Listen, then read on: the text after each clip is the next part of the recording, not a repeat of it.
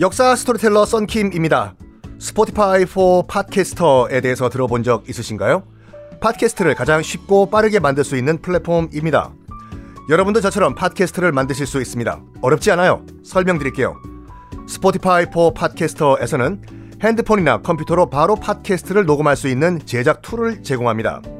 배경음악, 전환 효과음, 그리고 자동으로 음질을 향상시키는 기능 등등 한 곳에서 녹음부터 편집까지 팟캐스트를 빠르고 쉽게 만들 수 있습니다.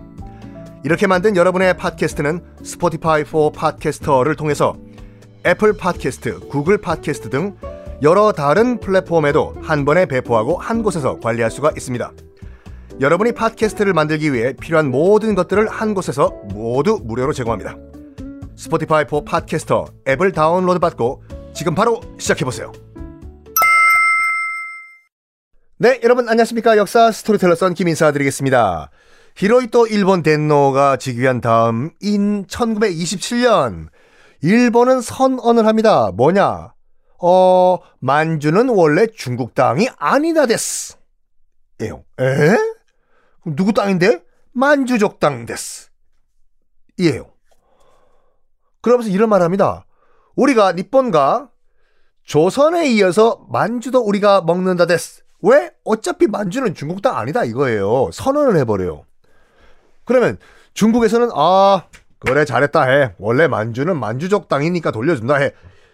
이 이런 게 아니라 말도 안 되는 헛소리라고 항의를 해야 될까잖아요. 근데 아무 소리도 못 해요. 왜? 당시 중국 대륙은 대혼란에 빠져 있었습니다. 어, 순원에 이어가지고 국민당 당권, 정권을 장악한 장제스, 장계석.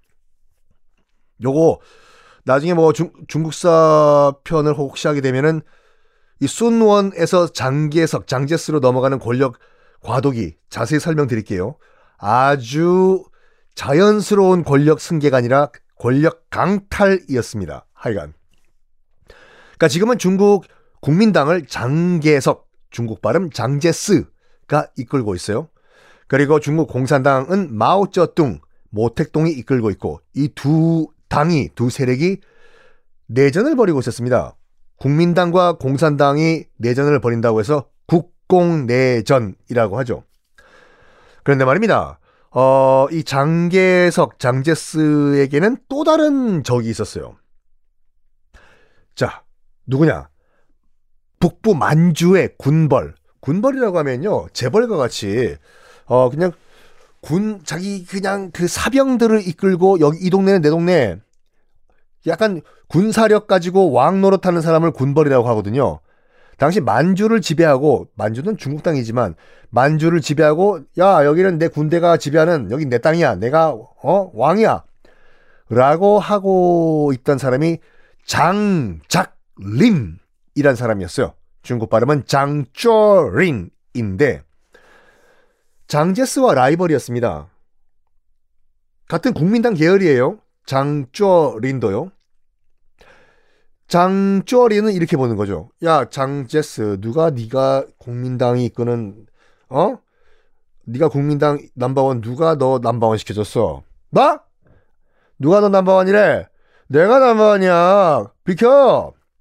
장제스도 야 장장님 장쪼린 너 그냥 만주에 찌그러져 있을래? 어디 그냥 팍 그냥 너 중원 내려와 봐 너. 해서 약간 저그들끼리 싸우는 관계였거든요. 장제스와 장쪼린. 자, 그러면 잘 따라오셔야 돼요. 장제스는 적이 두명 있었어요. 국민당의 장제스는 공산당의 마오쩌둥과도 싸우고 같은 군벌이었던 만주의 장쩌린과도 싸우는 요 세 명 구도 머릿속에 기억하세요. 일본의 계략은 이거였습니다. 어, 중국 본토는 장계석 가지라고 하고 장제스 가지라고 하고 만주 땅은요 장쩌린을 이용해 가지고 얘를 허수아비로 만든 다음에 일본이 만주를 장악하자 이런 계획이었어요. 제 어리버리에서 우리가 조종할 수 있다. 라고 생각한 거예요. 그래가지고 일본이요. 일본이 장쭈 어린에게 엄청나게 많은 무기 지원을 해줍니다. 어이 장쭈 어린 가서 장개석이랑 잘 싸워라 해. 어? 싸워 싸워 싸워 싸워. 그리고 만주 땅은 확실하게 네 땅 만들어. 에요. 그런데 이 장쭈어린이 아무리 많은 무기를 일본이 지원을 해줘도 연전 연패를 당하네 깨져요. 그리고 결정적으로 뭐냐면 만주를 일본에게 안 넘기려고 해요. 이건 내 땅인데 내가 왜 이거를 니폰, 르번 너희들한테 넘겨야 되냐? 해요. 일본 입장에서 봤을 땐 어? 계획이 이게 아닌데? 가 돼요. 원래 계획은 전마야한테 우리가 무기 지원을 해주고 제가 확실하게 만주를 직거로 만들면 우리가 쟤를 허수아비로 우리가 만들어가지고 조정을 해야 되는데 맨날 지고 또 지가 진짜 왕노릇 하려고 하네. 하하, 야, 이거, 이거, 이거. 그래서 일본이 뭘 계획했는지 아, 아십니까? 장쩌린, 제 죽이자. 그리고 우리가 직접 만주 지배하자. 해요.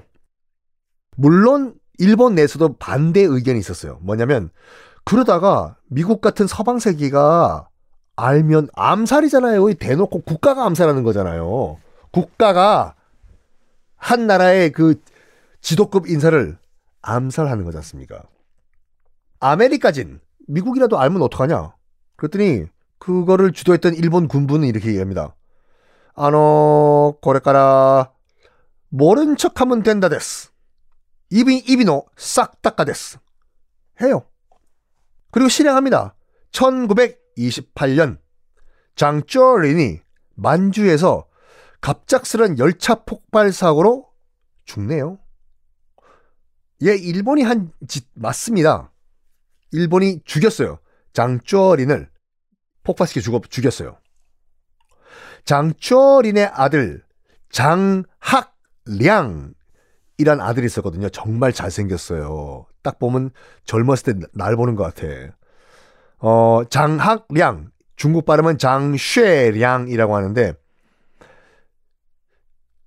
여러분 같으면은 일본이 이쁠까요? 안 이쁠까요? 안 이쁘죠? 철천지 원수죠. 자기 아빠 죽였잖아요. 그래가지고 원래는 장쉐량 그 아들이었던 장학량 장쉐량도 아빠와 함께 국민당 장계석 장제스와 같이 싸우고 있었거든요. 근데 확 입장을 바꿔버립니다. 우리 아빠 원수 갑자. 그래가지고 어제까지 싸웠던 맞서 싸웠던 국민당에 들어가 버려요. 저기요. 아 누구세요? 저 장학량인데요. 어? 원수의 아들 왔다. 아니요 아니요 아니요. 더 이상 원수가 아닙니다. 장혜성님, 우리 아버지 원수 갚아주세요. 제가 제 발로 국민당에 입당할 거니까 절 받아주시고 제가 우리 아버지 복수하게 해주십시오. 그때 장제스의 반응은 어땠을까요? 다음 시간에 공개하겠습니다.